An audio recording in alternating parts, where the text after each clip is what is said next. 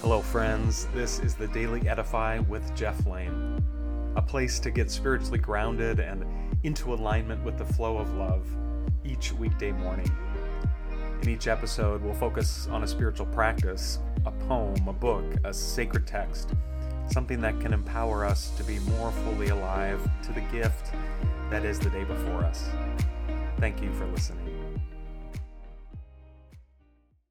Today's episode is about two German words, Schadenfreude and Freudenfreude, uh, the first of which has really entered the cultural lexicon and has been there for some time. Schadenfreude, uh, loosely defined, means something like a sort of cruel pleasure we take in someone else's misfortune.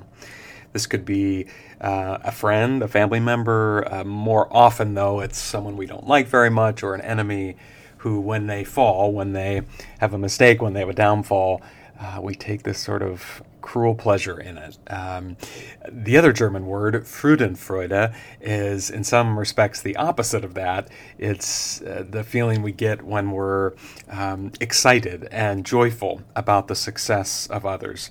Again, whether they're friend, family, coworker, neighbor, someone we don't like very much. I'm bringing this episode to you today because I read an article, I think it was in the New York Times. I'll drop the link to this article in the show notes, um, but came out a few months ago and it really resonated with me uh, because, uh, gosh, in our time right now where it seems like we're drawing so much energy from uh, negativity and from putting others down as if it's a you know zero sum game. Uh, if, if people with whom I disagree or who are on the other side of the political aisle or live in the other zip code or vote for the other person uh, or view life differently or share different faith uh, different view of the world. If if those folks are doing poorly if they're on the down and out uh, then I must be doing better and vice versa uh, rather than a sort of worldview of, of capaciousness and, and abundance where a rising tide uh, lifts all boats um, and so this, this really resonated with me because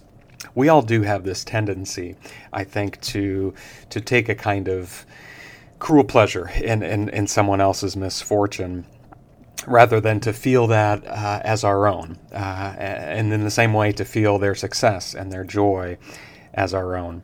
Uh, there's a concept in the Christian tradition that the Apostle Paul uh, first articulated this notion of the, the body of Christ. Uh, he's actually drawing on a, a well known Greek metaphor at the time, um, but he first articulates this in 1 Corinthians 12, where he talks about the body of Christ, which is just his way of referring to sort of the body of people who make up the, the, the ecclesia, the church, um, the, the, the body of Christ in a time and place. And he talks about how, you know, not all of us are a hand, not all of us are an eye, not all of us are a foot or a mouth. Uh, you know, we're all different parts, but we're one body. There's this sort of unity. And as a result, when one person suffers, we all suffer. Or when one person rejoices, we all rejoice. Um, we are not these sort of isolated individuals. Uh, what did the poet John Donne say? Um, no man is an island unto himself. Uh, this idea that even if we think we are pulling ourselves up by our moral bootstraps and sort of isolated, hermetically sealed off from the rest of the world, uh, the truth is we're not. Uh, we are profoundly interdependent and relational beings and without the connection of, of community, of other people, of creation, of uh, God or the source of love that uh, gives us our very breath. Without all that, um, we just we just don't exist, frankly. Um, being before communion. Uh, we, uh, we, we are relationship all the way down. Uh, and so I'm getting a little bit off track here, but back to Freud Freudenfreude. Um, this this concept is is really has really been liberating um, for me as I've thought about uh, trying to approach relationships, trying to approach the world right now as we uh, enter the month of May in 2023. How do we think about practicing Freudenfreude when we're tempted instead to practice Schadenfreude. So, so, so rather than when we see someone else's good news or bad news, uh, of course, social media uh, really feeds this beast, right? It's often a curated version of our lives or the lives of our friends. Um, but when we see good news or bad news, to, to take an opportunity to pause, to breathe, and to practice Freudenfreude rather than Schadenfreude. And, and I'm sorry to keep using these German words. I wish we had good English equivalents, but uh, the reason we borrow these words from our German friends is we, we don't quite have uh, good good words uh, that mirror these words in German. Um, so, a couple things this article suggested that I found to be helpful uh, when we think about practicing Freudenfreude or, or think about how, how to cultivate it, you know, in our own lives. Um, so, so, think about particular situations you might face. Uh, maybe you uh, you see a fellow coworker, you know, getting a promotion, or you see a, a sibling. Sometimes it's the people we're closest to that we are ha, can have Schadenfreude toward, and whom it would be so vital if we could embrace instead Freudenfreude toward them.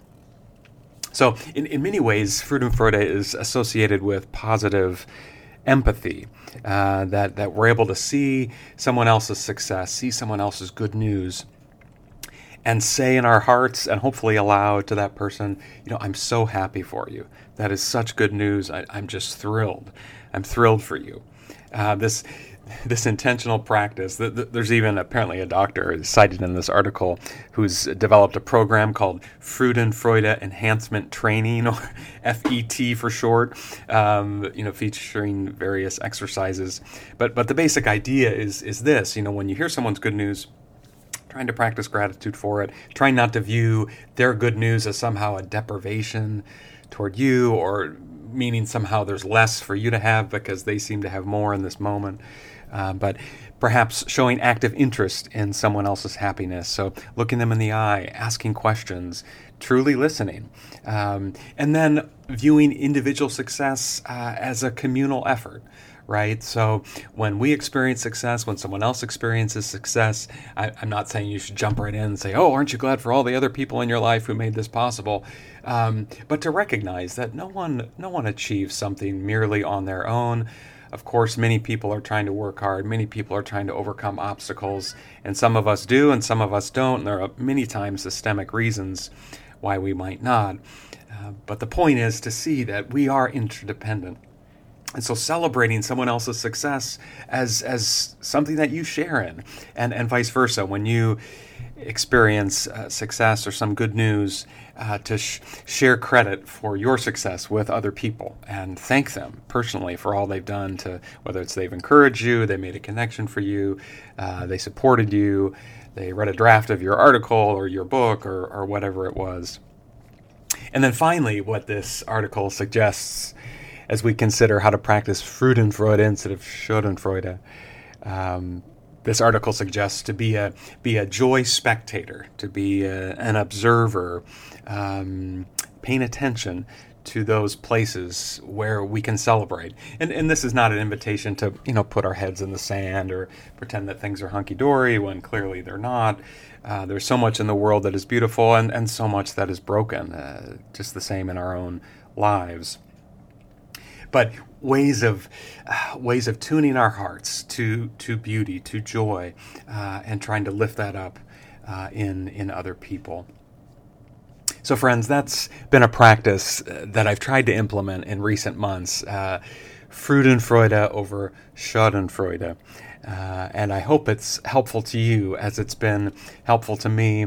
Uh, it's a way of viewing the world differently than we might be encouraged to view it day in and day out with a barrage of, of, of news and so on and so forth.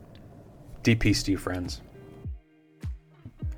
If today's podcast has blessed you, provided a tinge of clarity or some nourishment for your spiritual journey, please share it with a friend so that we can create a more inclusive community. Or do you have any feedback for me, any show ideas, something that was particularly helpful or something that could have been better, please send me an email at thedailyedify at gmail.com. That's in the show notes as well. I'd love to hear from you. Also, please consider rating and reviewing the Daily Edify wherever you get your podcasts. Friends, you are loved and never alone.